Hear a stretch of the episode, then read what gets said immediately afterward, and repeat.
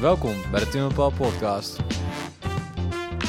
In 1492 was de Reconquista voltooid. Onder leiding van het katholieke koningspaar Isabel en Ferdinand begon hiermee een gouden tijd voor Spanje. Maar is het ook niet het einde van een gouden samenleving op het Iberische schiereiland? En kunnen we wel spreken van een Reconquista of is het simpelweg een conquista? We spraken met professor Maaike van Berkel, hoogleraar in de middeleeuwse geschiedenis aan de Radboud Universiteit in Nijmegen. We gaan het hebben vandaag over de, de Reconquista en de Convivendia.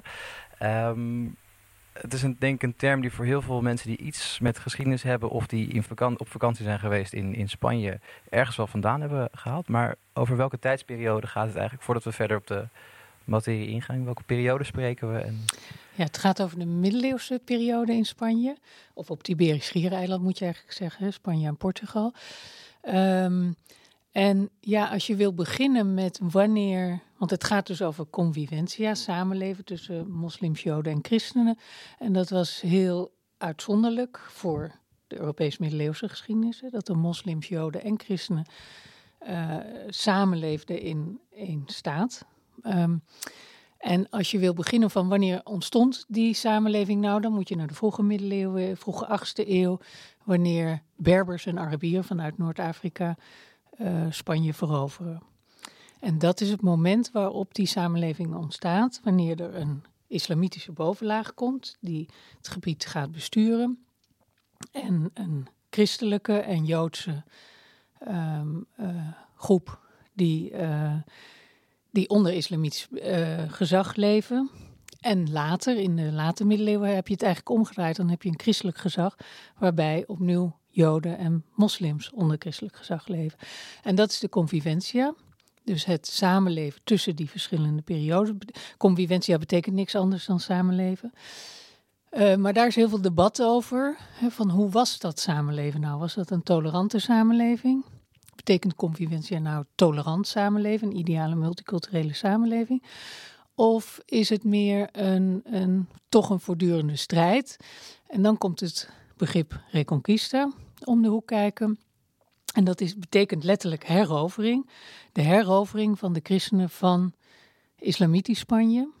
Uh, nou, en daar is ook enorm veel debat over, want hoezo herovering? Hè, wat behoorde dat gebied dan de christenen in eerste instantie op? Dat wel inderdaad uh, onderdeel dus van die wereld, ja. Ja, wat, wat, was er nou her aan eigenlijk? Hè? Was het niet gewoon een verovering? Ja. Verovering van dat gebied, want, want de moslims hadden daar eeuwenlang gezeten. Ja. Heeft u daar een mening over? Wat vind, wat vind jij daarvan? Uh, nou, ik denk dat het een, een uh, nou ja, dat het gewoon een verovering was. Maar het mooie en interessante is eigenlijk dat de veroveraars, die christenen, die, die projecteerden het als een herovering. Hè? Dus die zagen het zelf als een. Er werd een heel verhaal omheen gebouwd dat zij, um, de heersers van Castilië. Uh, en daarvoor Asturias, hè, dat is hetzelfde gebied, Koninkrijk Asturias. Het, het, midden van Spanje, het midden en noorden. Ja, midden en noorden ja. inderdaad. Um, dat zij als christelijke vorsten afstanden van de Visigoten.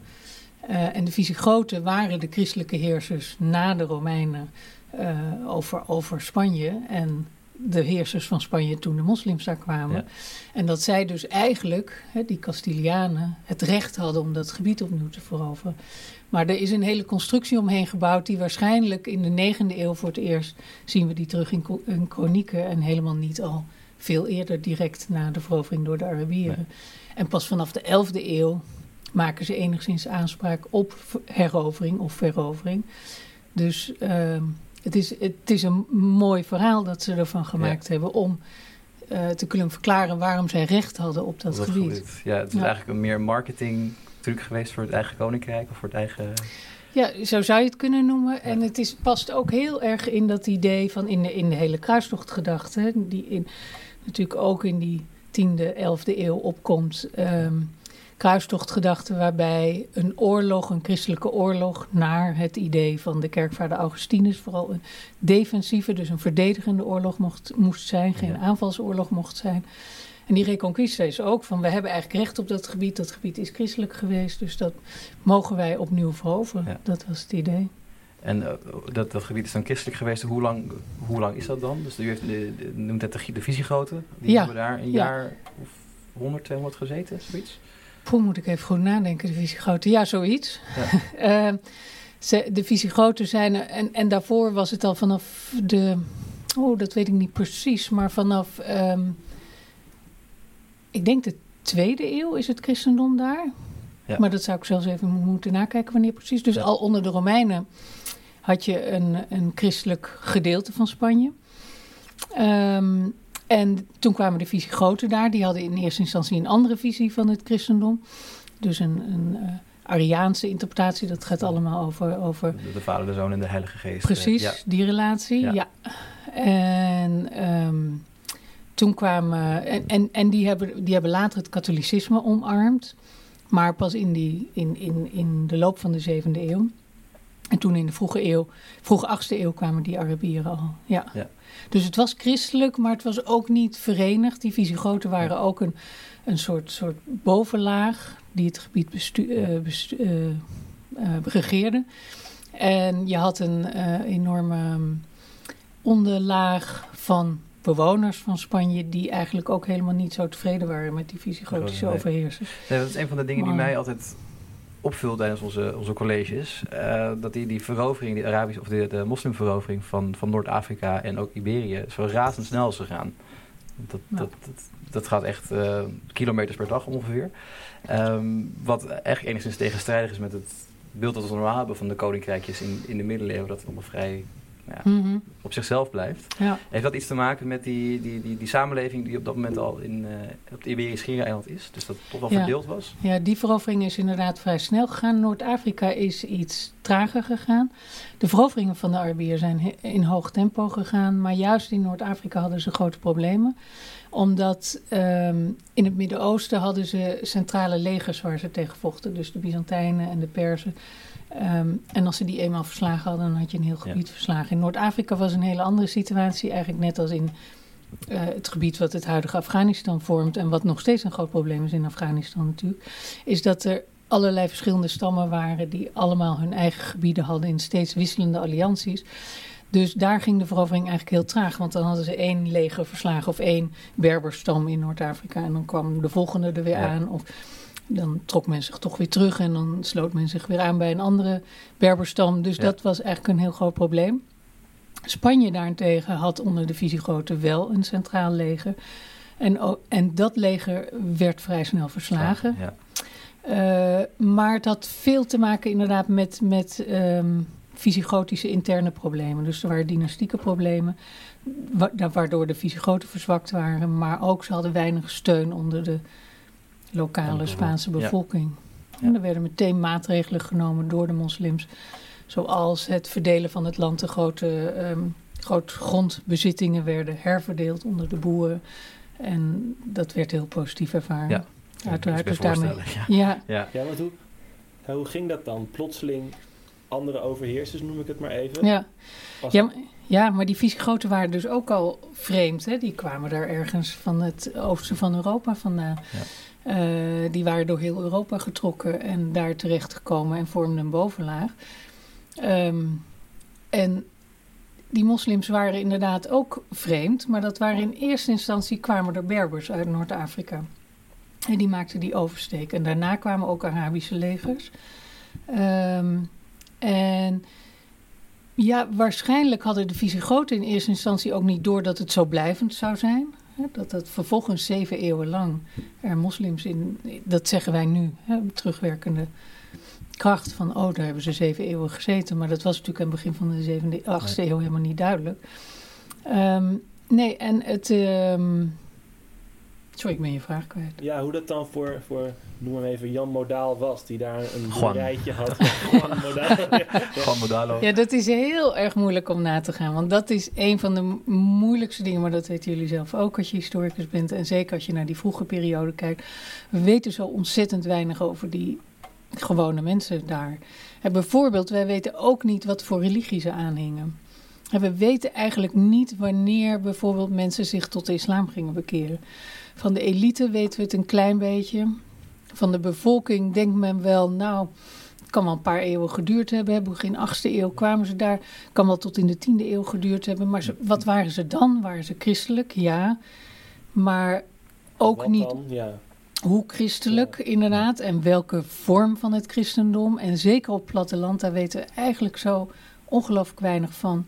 Maar werd dat dan dus niet meteen na de, noem het even de invasie vanuit uh, Noord-Afrika, mm -hmm. werd dat niet meteen dan uh, opgelegd? Het, het idee nee, van nee, nee, we komen juist, eraan, we bekeren iedereen. Nee, nee, en, nee, juist helemaal niet. Nee. Okay. nee, en dat gebeurde eigenlijk nergens met de Arabische veroveringen. Dus um, de elite bekeerde zich vaak. Uh, in, in eigen, uit eigen initiatief, omdat ze daarmee belangrijke posities of omdat ze trouwden in de moslim-elite, uh, zeg maar, die, de nieuwe overheersers.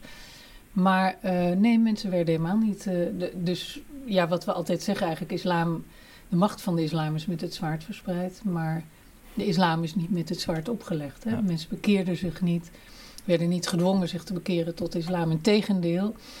Um, er zaten economische voordelen aan om je te bekeren. Dus het werd zelfs ontmoedigd, zou je bijna kunnen Ja. zeggen. Het werd in ieder geval niet aangemoedigd om. En wat, wat waren die voordelen dan? Kunt u er één of twee van, uh, van noemen? De belangrijkste is de belastingen, maar dat veranderde op een gegeven moment. Maar um, moslims betaalden een lagere belasting, een lagere landbelasting. Of hun opbrengst op hun landerijen dan niet-moslims. Uh, en dat was in de beginperiode zo, maar dat is ook en we weten niet precies wanneer en niet in alle gebieden hoe snel, maar is dat ook weer aangepast, omdat op een gegeven moment krijg je een hele hoos van bekeringen. En dan komt de maatregel dat niet de persoon die het land in bezit heeft bepaald wat de hoogte van de belasting is, maar de grond blijft zoals het eenmaal was op het moment dat de veroveraars er kwamen. He, dus dan heeft bekeren eigenlijk economisch nog wel kleine voordelen, namelijk je betaalt geen hoofdelijke belasting meer, want alle niet-moslims betaalden ook een hoofdelijke belasting. Maar heeft het veel minder economische Ja. voordelen. Dus het is met name zit het in die belastingen. Um, en nou ja, er is iets anders. En dat is een heel groot probleem geweest in het hele Arabische Rijk. Is dat in die vroege periode allerlei mensen um, eigenlijk zich bij een Arabische stam moesten aansluiten uh, wilden ze bepaalde posities in de samenleving gaan bekleden, in Ja, de staat gaan bekleden. meer het so- sociale aspect eigenlijk dan. Ja. Ja. Ja, dus het ging niet zozeer om of je moslim was of niet. Dat was ook belangrijk, maar in eerste instantie ging het ook over of je Arabisch was of dat je aan een Arabische stam was verbonden Ja. of niet. Maar je werden mensen dan geadopteerd of zo? Ja, of- Ja, ja, je werd, en dat wordt genoemd een maula in het Arabisch, ja, je werd als het ware opgenomen als cliënt. Zo vertaal je dat dan in een Arabische stam. Ja. ja, min of meer geadopteerd in een Arabische stam. En wat je ook ziet, is dat heel veel mensen dan hun afstamming terug gingen herleiden naar een specifieke Arabische stam. Om daarmee te claimen dat ze als het ware Ja. afstamden van de Arabieren. Of van, van, van een ja, belangrijke adellijke figuur, bij wijze van spreken. Nou, bij voorkeur Mohammed. Maar dat Ja, is, ja, dat eh, zou natuurlijk mooi zijn. ja. Iedereen Nou ja, was je in één hebt, keer over, familie. je ja. hebt overal over de Arabische wereld, de huidige Arabische wereld, hè, waar Arabisch gesproken wordt. Van de Marokkaanse koning tot die koning van Jordanië, die claimen inderdaad afstammelingen te zijn Zijn. van. Nog steeds Mohammed, gebeurt ja. Ja, Valt daar eens even een zijpad hoor, maar valt, daar, valt dat te staven? Is dat een beetje te, te veel controleren? Of die, ja dat, of- of dat durf, dat durf ik niet te een, zeggen. eh, ja. ik durf het niet te zeggen omdat ik het niet onderzocht heb. Ja. Maar het wordt wel algemeen geaccepteerd Ja. inderdaad. En meer families gewoon in, in het Midden-Oosten, maar ook in Noord-Afrika, die claimen Ja. sharif te zijn. eh, Dus, eh, en van Mohammed af te stammen, ja. Bizar eigenlijk, ja. Ja, En, en u- je hebt het net over het, met name het bij introuwen bij de Arabische stam of het, het, het cliënt worden van de Arabische stam. Hoe zit het dan met eh, de Berbers, die er Nou ja, als eerste eigenlijk eh, Ja, de oversteek ja maken? dat is het interessante aan Andalusië en sowieso Noord-Afrika natuurlijk, maar Andalusië specifiek, dus Spanje, is dat die Berbers eigenlijk het voortouw namen bij de veroveringen. En dat ging op een hele natuurlijke manier. De Berbers bekeerden zich, sommige Berberstammen bekeerden zich tot de is- islam met de verovering van Noord-Afrika. En zij gingen als het ware door met veroveren. Nou ja, kleine stap verder is die oversteek maken. Ehm, en zij waren er als eerste. En het, het lijkt erop dat het vooral een Berberleger is geweest. En dat vrij snel nadat zij successen boekten, er toen een Arabisch leger vanuit Kairouan, dat was een van de belangrijkste steden in Noord-Afrika waar de Arabieren zaten, gestuurd werd. En dat het daarmee voor de Ara- Arabieren geclaimd werd. Ja. Als het ware. De, de Berbers hebben eigenlijk al het werk gedaan. Zou je de- kunnen de zeggen? golf dan eh, meer als soort Ja. van, ja, over, over, overheid. eh, Ja, ja. Nou ja, en het pijnlijke is dat de Berbers daarna een soort tweederangs positie kregen. Zoals ze op veel plekken hadden, zodra er een Arabische overmacht kwam. Eh, dat, dat de niet-Arabieren een tweederangs positie kregen. En er zijn ook heel veel opstanden geweest van Berbers in die vroege periode. En juist omdat zij de Arabieren gingen in de vruchtbare steden zitten, zoals nou ja, Cordoba zaten ze, maar alle steden in het zuiden. En de Berbers zaten in centraal Spanje, in die uitgestrekte vlakte zoals die er nog steeds zijn. Dat, dat is de plekken waar de Berbers zaten. Die werden echt dan een beetje aan de, aan de, aan de kant geduwd. En hebben, hebben die later nog dan, eh, in de beginperiode is enorm belangrijk geweest. En die Ja. later nog, toen het, een beetje de, het christelijke verhaal weer, weer terugkwam, dat er Ja. werd gevochten, eh, gingen ze toen weer een belangrijke rol Ja. spelen? Ja, nou ze zijn altijd belangrijk gebleven omdat er een, eh, eigenlijk een meerderheid aan Berbers was en een minderheid aan Arabieren. Maar die Arabieren waren de machthebbers. Ehm, en ehm, ze komen in de 10e eeuw weer volop terug, worden nieuwe groepen van Berbers uit Noord-Afrika geïmporteerd, zou je kunnen zeggen, om mee te draaien in de legers van de kalifen die op dat moment eh, over Cordoba heersen. Ehm, die krijgen in de 11e eeuw, wanneer het kalifaat in Cordoba uiteenvalt, maak ik even sprongen, in allerlei deelrijkjes, eh, krijgen zij ook hun eigen koninkrijkjes. Ehm, dus je hebt aparte Berberkoninkrijkjes, of althans waar Berbers aan de macht zijn, in de 11e eeuw. En in de 12e en vroeger 13e eeuw ehm, wordt Spanje geregeerd vanuit Noord-Afrika door twee achtereenvolgende Berberdynastieën opnieuw. Ja, dus dan Dus, ze, eh, nemen eigenlijk vanuit die tweede rangspositie komen ze langzaam en zeker is dat weer terug Ja. aan het gaan. Ja, Nou ja, ze, ze, ze worden op een gegeven moment de machthebbers Ja. inderdaad. voor hun eigenlijk een soort reconquista. Zou je ook kunnen Ja. zeggen, ja, ja. Ja, maar zo wordt het nooit genoemd. Nee. Nee.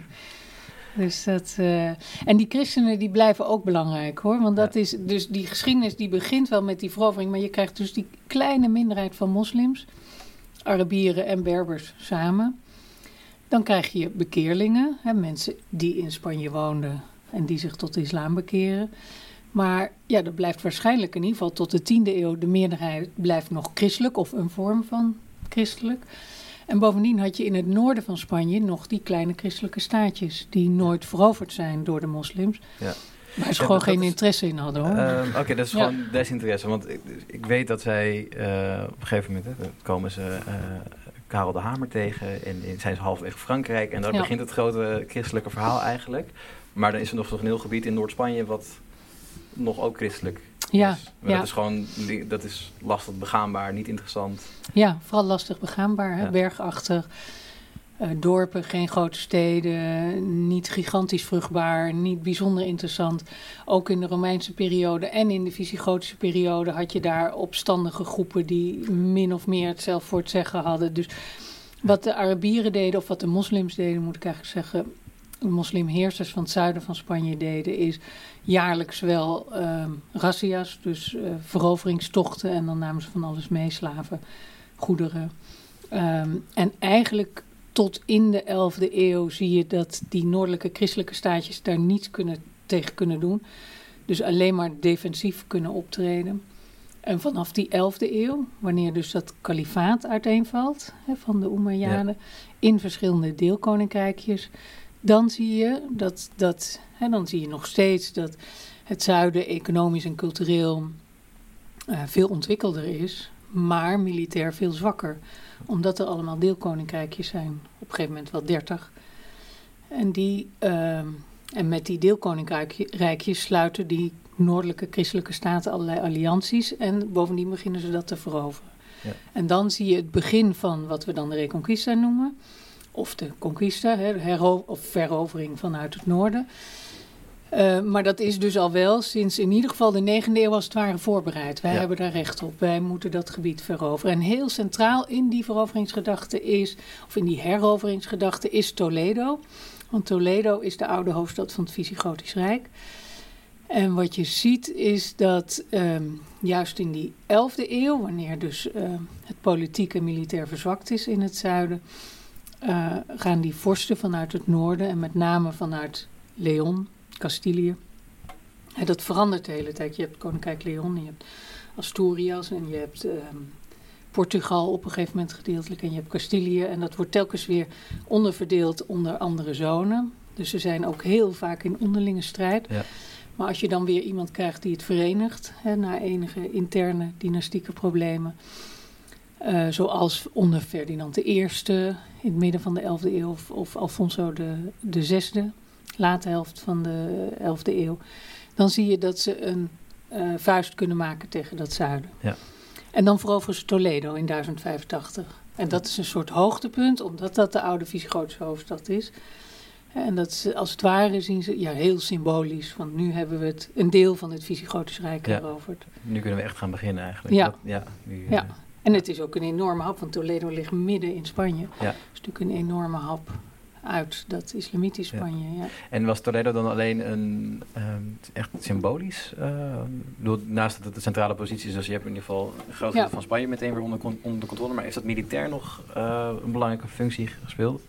Nou dat ja, militair zou ik moeilijk vinden om te zeggen. Wat, wat wel, economisch? Of op wat voor manier is dat? Was het echt Ja. alleen maar, oh, we zijn weer terug eh, waar de visiegroten waren? Nee, het is wel heel erg belangrijk geweest, omdat Castilië daarmee heel groot werd. Het is ook vanaf dat moment dat er... eh, nou, tot die tijd was de Ebro, hè, die dus door het noorden van Spanje loopt, eigenlijk altijd de grens. En dat, de grens schoof wel een klein beetje op en neer, maar nauwelijks. En nu gaan ze daar echt overheen en wordt dus Toledo de grens. Eh, of het eigenlijk onder de stad Toledo, de hele provincie Toledo komt erbij.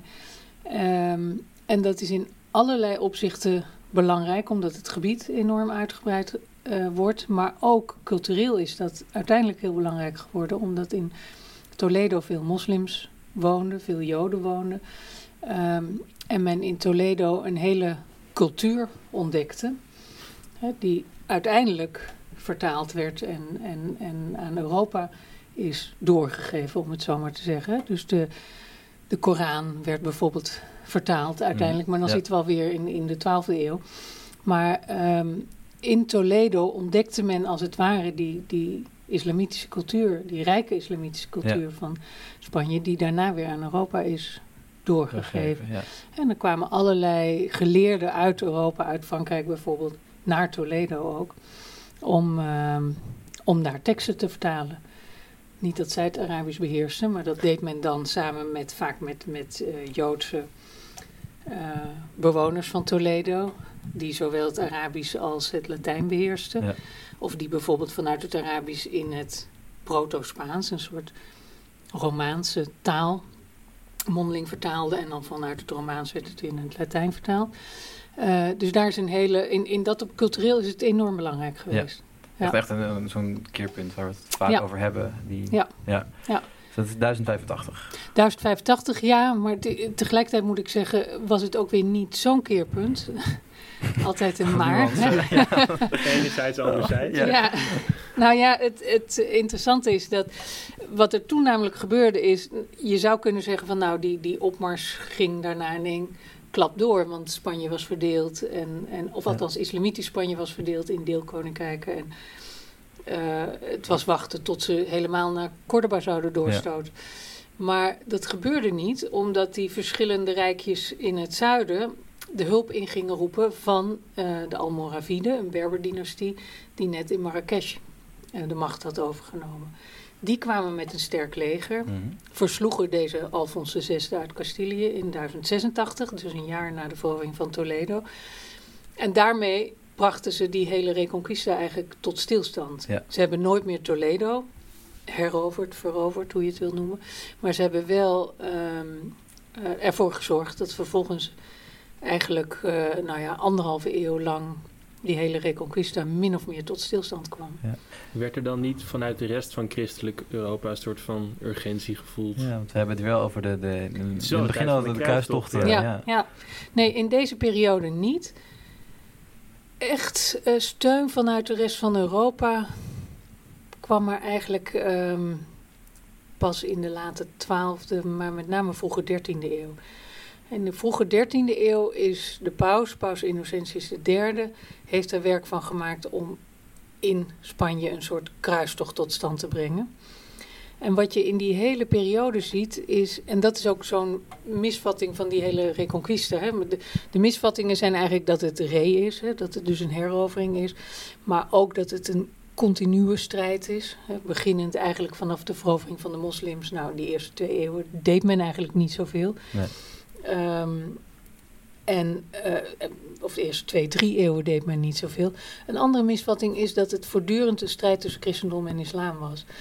En die eenheid van christendom werd eigenlijk niet zo gevoeld. Want Castilië vocht net zo hard tegen Aragon of Navarre, een van die andere christelijke noordelijke staten. Of, um, en sloot een alliantie met een van de moslimstaten tegen die christenen. Ja. Um, en dat zie je eigenlijk voortdurend. Dus het is die gevoelde eenheid hè, van met alle christenen tegen het gevaar van de islam, dat zien we eigenlijk maar één keer heel erg duidelijk. En dat is in de grote slag bij Las Navas de Tolosa in 1212. Uh, eh, en dat, die wordt genoemd als een kruistocht. En daar riep de paus toe op. En hij moedigde ook allerlei uh, Europese leiders aan om daar te gaan vechten. Toen zijn er ook mensen gekomen uit Frankrijk. Uh, daar deden de, um, de ordes aan mee. Um, en daar deden de militaire orders, dus deden daar mee. We hebben het over de, de tempeliers en dat soort... Uh... Ja, en eigen lokale Spaanse specifieke orders, ja. En, en toen hebben Castilië en Aragon en Navarra gezegd van... oké, we sluiten vrede met elkaar en we gaan hier eenmalig trekken we op tegen de moslims. En toen hebben ze een grote overwinning behaald. En is er dan daarna ook dan weer uit elkaar gevallen, die allianties tussen die verschillende ja. christenstaatjes? Zoals ja, eigenlijk die zijn meteen, weer... we hebben één keer wat gedaan met z'n allen. En ja, ja, want toen begon iedereen weer met zijn eigen veroveringen. Dat opende wel de weg voor Aragon om uh, de Balearen te veroveren. Uh, de weg voor de Castilië om Córdoba en Sevilla te veroveren in, in uh, nou zo midden 13e eeuw. En... Um, Portugal was inmiddels ontstaan als een zelfstandige staat. Maar goed, die, die, die gebieden waren weer voortdurend met elkaar in strijd. Ja. ja. En uh, Cordoba is hier echt een beetje het centrum van de, de, Arabische wereld op uh, Iberisch Schiereiland, toch? Dat is een beetje de, de, ja. de, de, naar mijn weten de grootste stad in West-Europa op dat moment. En, ja. Nou, ja, ja, ja, ik denk het ook zelfs, ja. ja en. Um, ja. Uh, dus dat is een enorm belang dat die stad valt. Je had net over dat, dat, het kalifaat van Cordoba valt uit elkaar. Ja. Verschillende staatjes. Uh, waar komt dat door? Is dat, is dat... Ja, nou Cordoba is misschien wel goed om even te zeggen. Cordoba werd de hoofdstad van het uh, allereerste provincie en later de eigen staat van de Umayyaden in, in Spanje. Um, Spanje werd veroverd op een moment dat de Umayyaden in Damascus heersten. En toen werd het een provincie eigenlijk van het grote Umayyadische Rijk. Uh, maar wel een provincie die tamelijk zelfstandig was, want helemaal aan het uiteinde lag en zo zijn eigen ja. regering vormde en zijn eigen beslissingen nam. Um, toen in 750 de Umayyaden uit Damascus werden verdreven en uh, de Abbasiden de macht overnamen en hun hoofdstad naar Bagdad verplaatsten in het Midden-Oosten, zie je dat um, uh, Spanje zelfstandig wordt. En Spanje wordt zelfstandig onder een van de laatst overgebleven telgen uit dat Umayyade-geslacht. Die vlucht vanuit Damascus naar uh, eerst Noord-Afrika, waar zijn moeder vandaan kwam, uh, en dan naar Spanje. En die gaat zichzelf emir noemen en zijn volgelingen noemen zichzelf ook emir. En hebben dus een eigen Umayyadische staat in Spanje. Nou, daarvan is Córdoba de hoofdstad. Dan in de loop van de 10e eeuw claimen ze het kalifaat. En dat is een claim, want er kan eigenlijk maar één kalif zijn. Want daarmee claim je het leiderschap van alle moslims. Ja. En dat doen ze op het moment dat de kalif, de Abbasidische kalif in Bagdad, eigenlijk verzwakt is. En zij zelf zich sterk genoeg voelen om te zeggen, eigenlijk hebben wij evenveel recht op het kalifaat. Dat is de tiende eeuw en dan is nog steeds Cordoba het centrum. Hè? En dan heb je ook een, nou ja, ik zou niet willen zeggen gecentraliseerde staat, want dat was het absoluut niet. Maar je hebt wel een eenheids regering over het hele islamitische gebied op het Iberisch Schiereiland.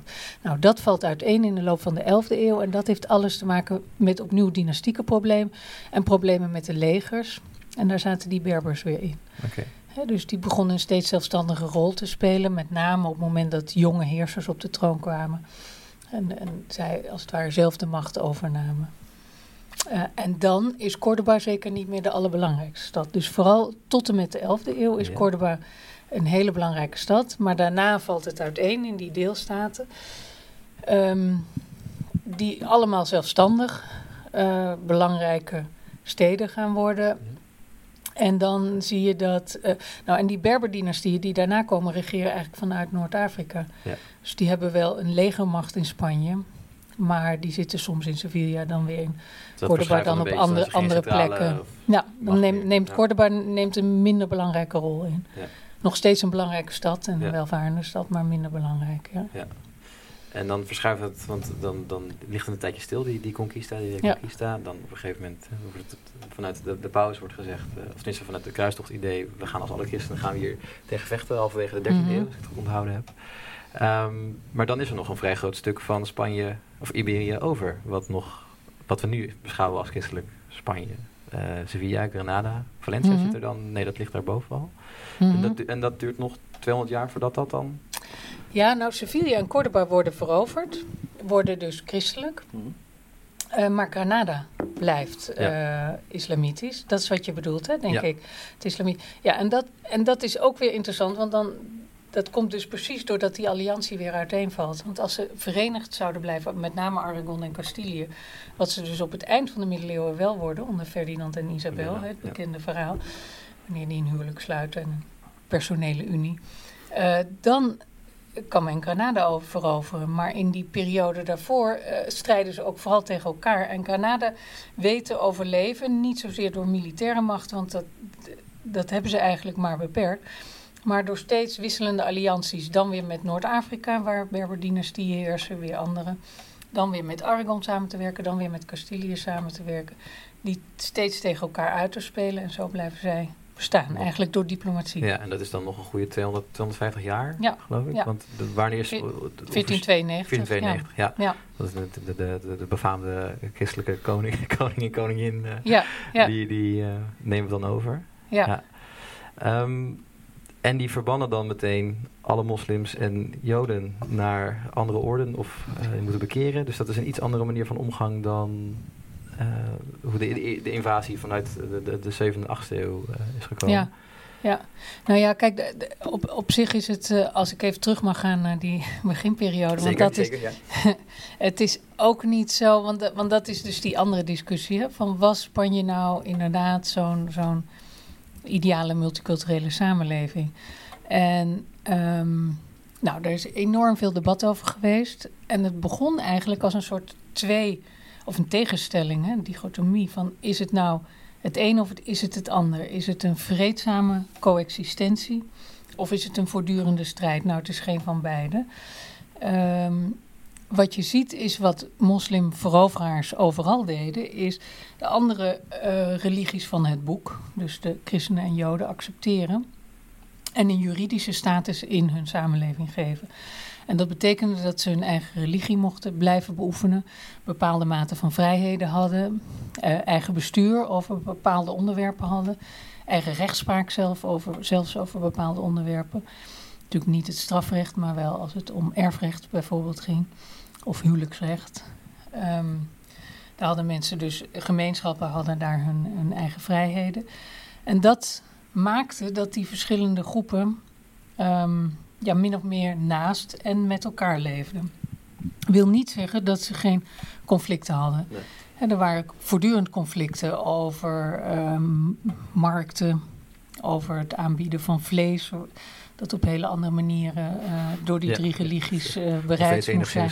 Ja, discussiepunten natuurlijk. Ja, ja. ja.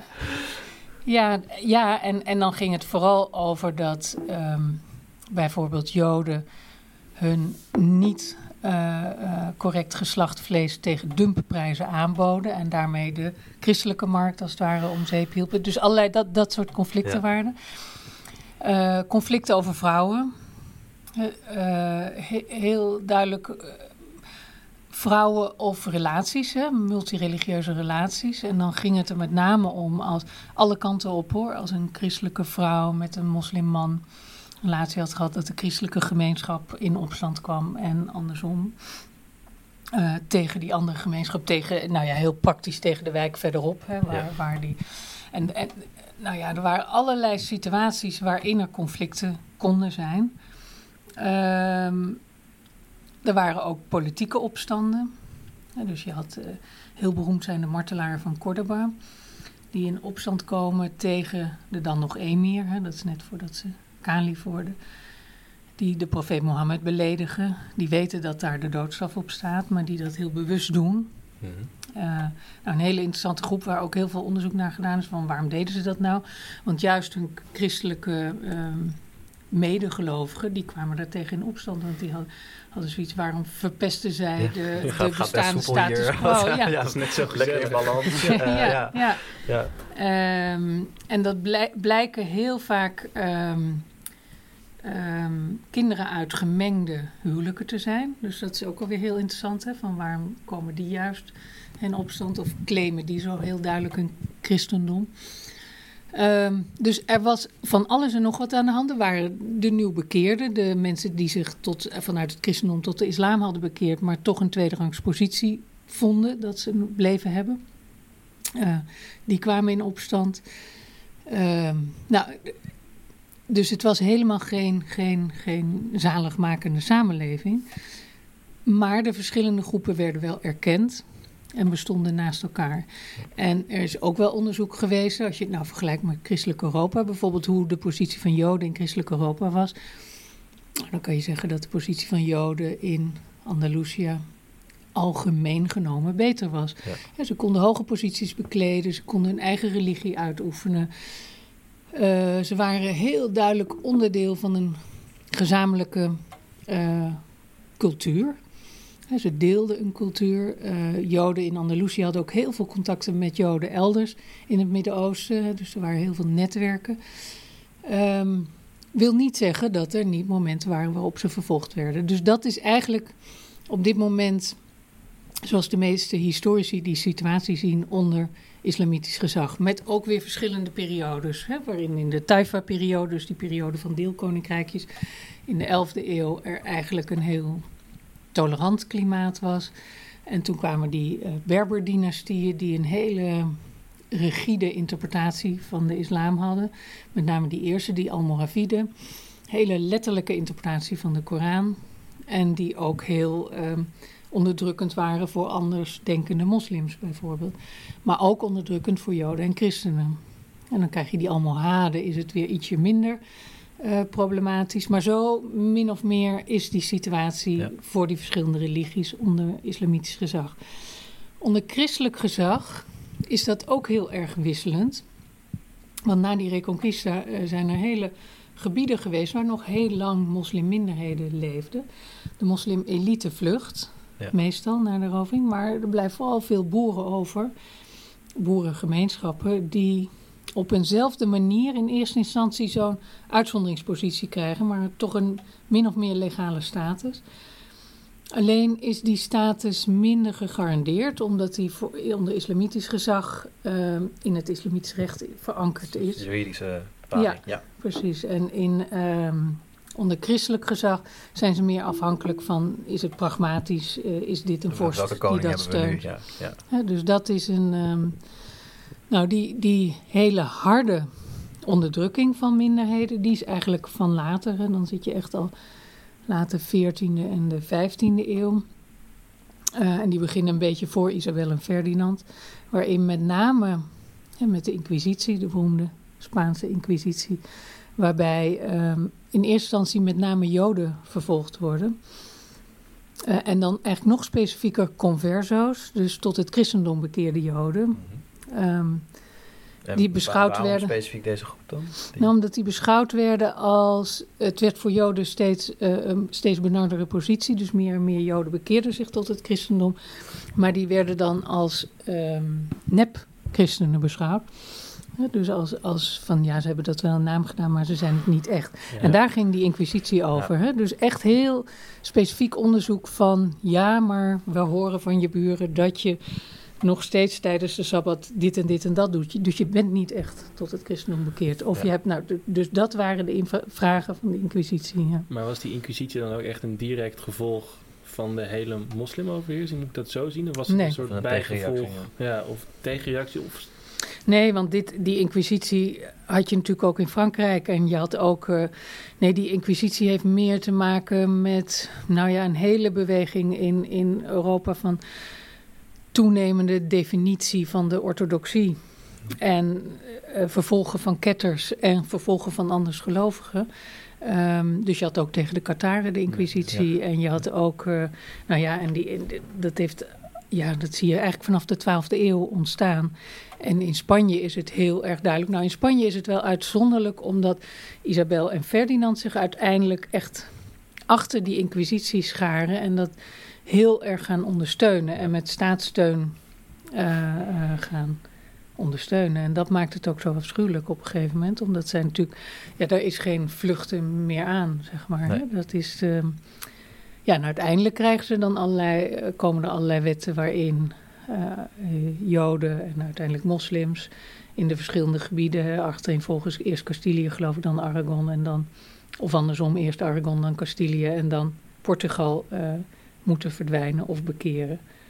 En je hebt dan nog in de hele 16e eeuw de zogeheten um, Morisco's, de tot christendom bekeerde voormalige moslims, die, die ook met een vergelijkbare vervolging te maken hebben, omdat die ook nog steeds beschouwd worden als dat zijn eigenlijk moslims. Ja. Ze zijn alleen in naam tot het christendom bekeerd.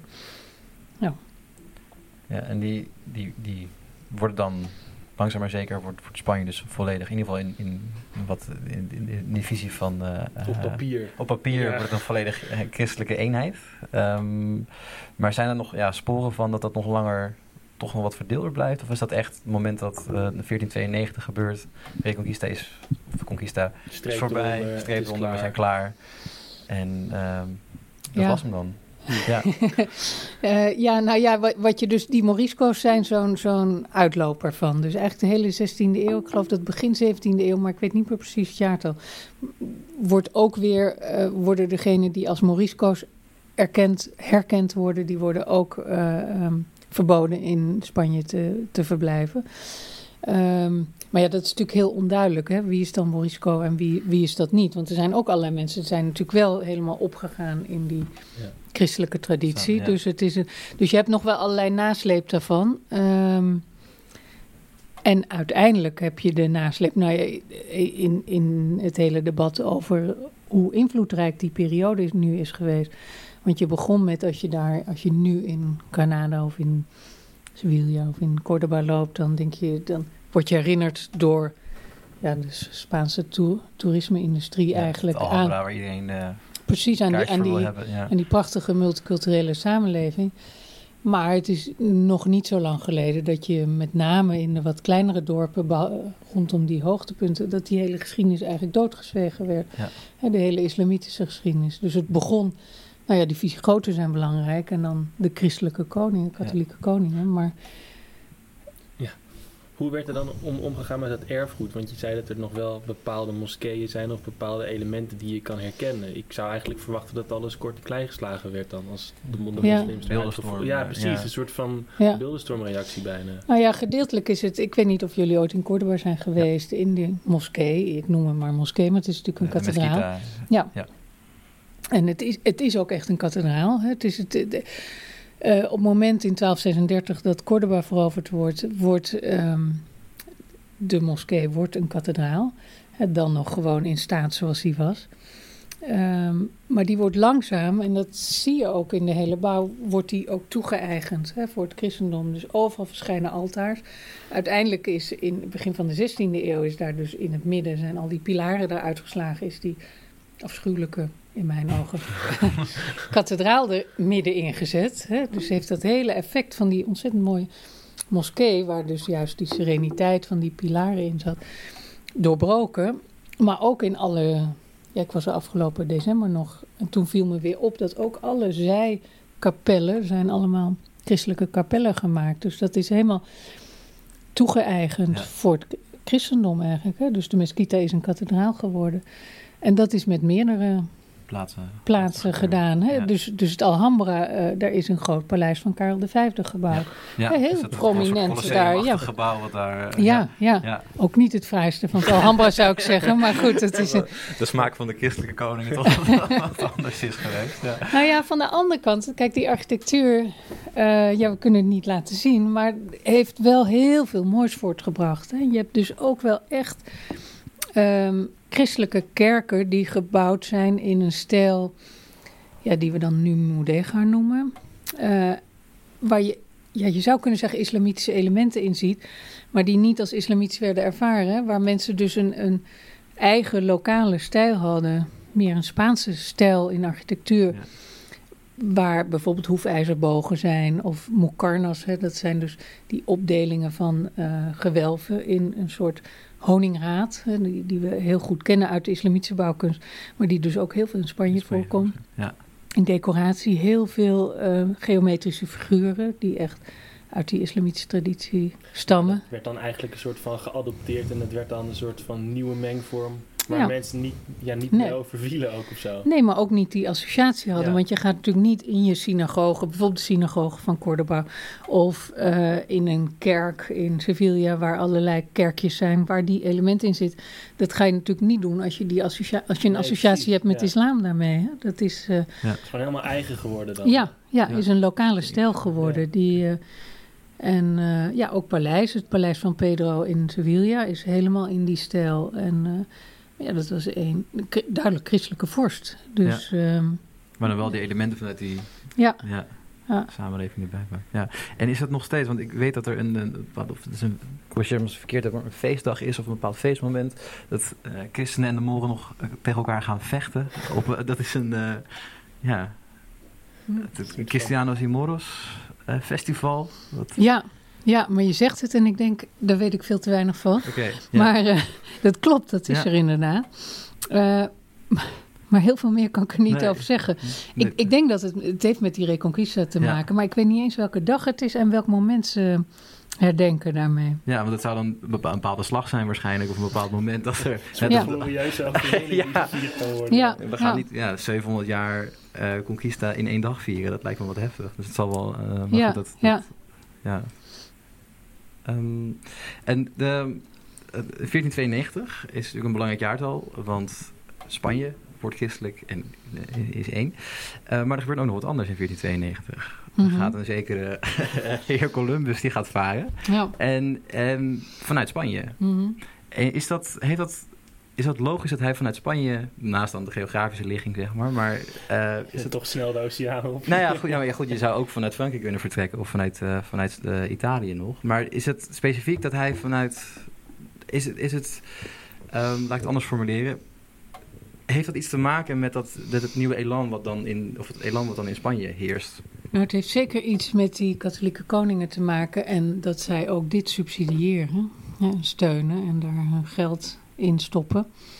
Ehm,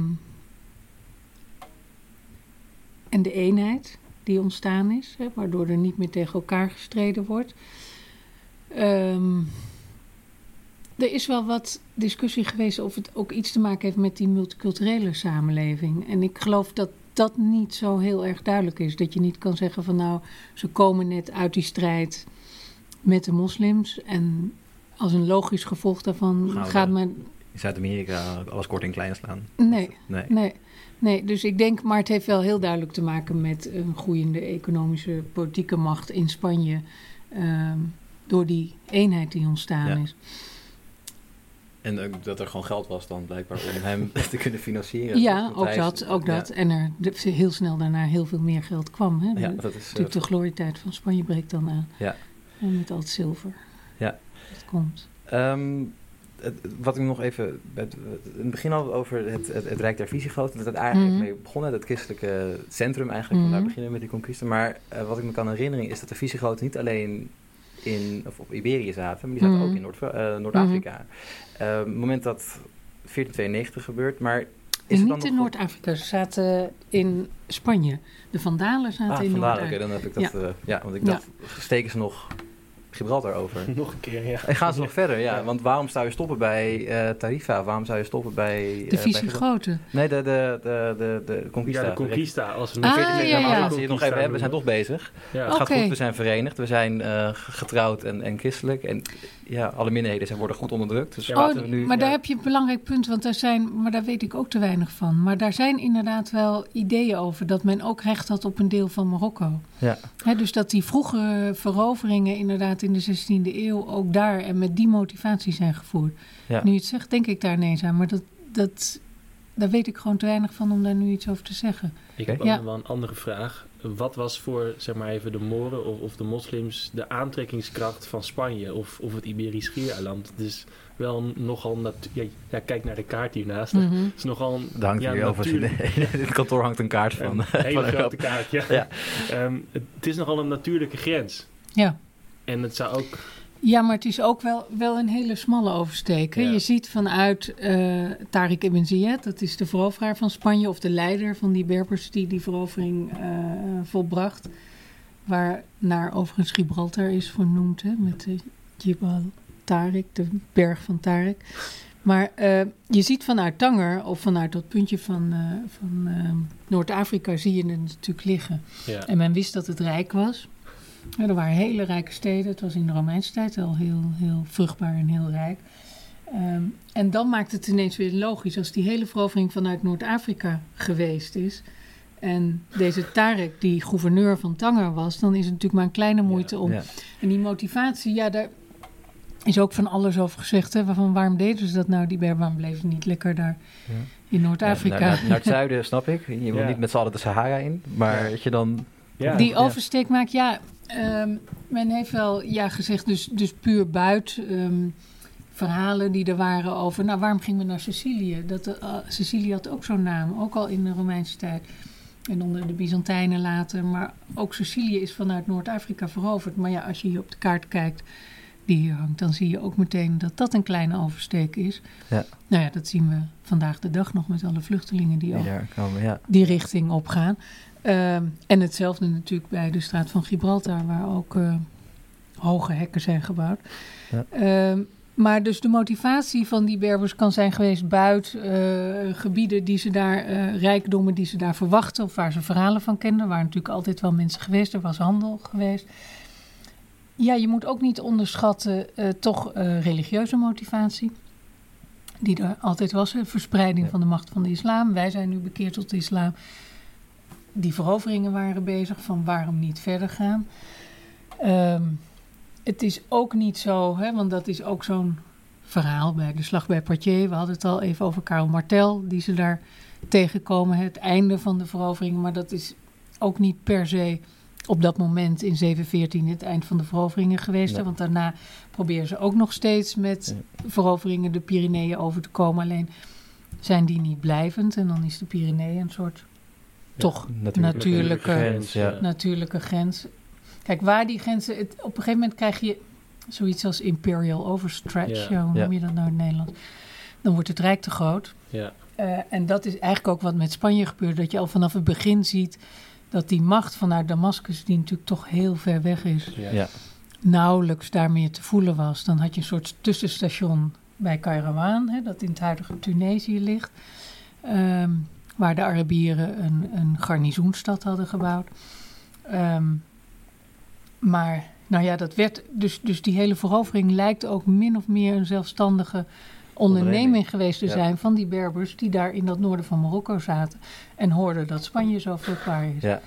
En, en ja, dit was, was niet gedirigeerd vanuit de kalif in Damascus. Dit Nee. was een eigenhandige onderneming. ondernemerschap eigenlijk. van, ja. Van Tariq, ja. En toen het succesvol was, werd het natuurlijk ik het geclaimd. interessant voor de Arabieren Ja, om, daar, om ja. daar mee te gaan. Ja.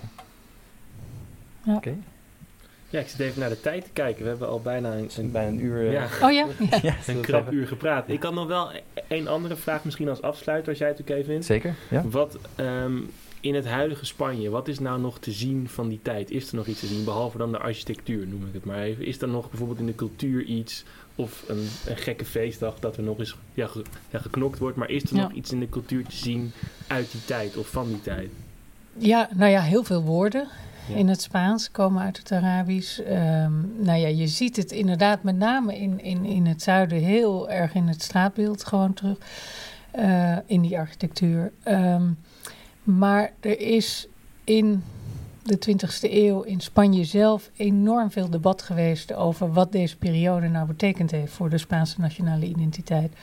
En dat is een beetje begonnen rondom de Spaanse burgeroorlog. Hè, en een aantal historici die ehm één, met name eh, Americo Castro, die dat begrip convivencia introduceerde. En die zei, onze Spaanse nationale identiteit, hè, waar men heel erg mee bezig was. Hij was gevlucht voor Franco, dus na de eh, Spaanse burgeroorlog zat in Zuid-Amerika.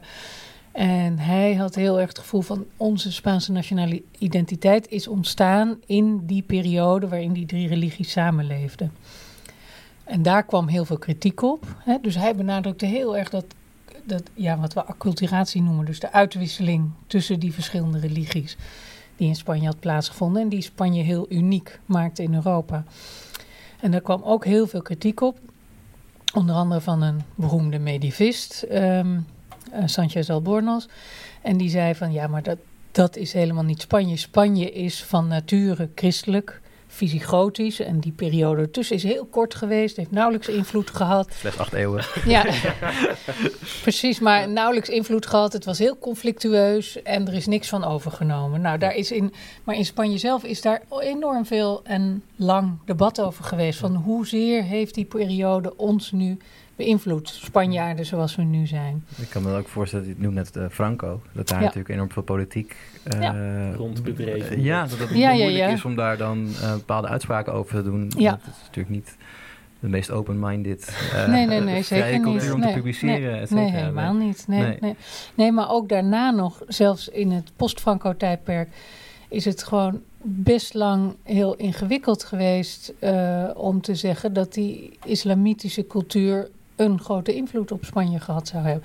En ik, ik, ik vind eigenlijk vooral dat je de laatste jaren ziet, behalve die paar hoogtepunten die je altijd kon bezoeken en waar wel aandacht aan de islamitische cultuur werd besteed, maar dat pas de laatste jaren het als het ware, nou ik wil bijna zeggen, uitgebuit wordt, toeristisch uitgebuit wordt om hè, van dit is, eh, de Spaanse, is het Spaanse verleden. En dat heeft natuurlijk ook weer alles te maken met het hele idee dat we nu heel veel debat hebben over de multiculturele samenleving. Ja. En dat Spanje in de middeleeuwen dan zo'n voorbeeld werd Ja. van, van Daar kon het, ja. ja, daar kon het wel, zeggen sommigen. Hè. Je hebt het beroemde boek van eh Menokal, Maria Menokal. Ehm, ehm, hoe heet het nou? How the Muslims Created the Culture of Tolerance, of zoiets dergelijks heet het. Dat heel erg eh, een, ja, een soort, soort ehm, statement is geworden van daar kon het wel inderdaad. En dat is een voorbeeld geweest voor. Dus je ziet zowel in die Spaanse traditie, maar ook in het Midden-Oosten is er heel veel debat geweest over. Hè, kijk nu wat, nou, bijvoorbeeld wat Israël doet, die geen open multiculturele samenleving. En in Spanje was dat wel mogelijk onder Ja. islamitisch gezag. Maar ook in de Joodse geschiedschrijving is Spanje lange tijd als heel positief neergezet om het juist weer af te zetten tegen de christelijke tradities. Die later komt, ja. Ja. Ja, Ja. die zowel in middeleeuws Europa was, in middeleeuws christelijk Europa was, maar zeker natuurlijk in de 19e en eh vroege 20e eeuw. Ja. Hè, dus het is, het, het is heel erg een, een, inderdaad een soort voorbeeld geworden voor verschillende geschiedschrijvingen om het op een bepaalde manier neer te zetten. Ja, de meeste historici die er echt nu mee bezig zijn, die, die zeggen het is, ja, dat is altijd heel flauw. Het is er dus iets tussenin. Hè? Dus, Ja. Het is Zo lekker werk, afsluiten, eh, ja. lekker, lekker werk voor de historici, inderdaad. Ja.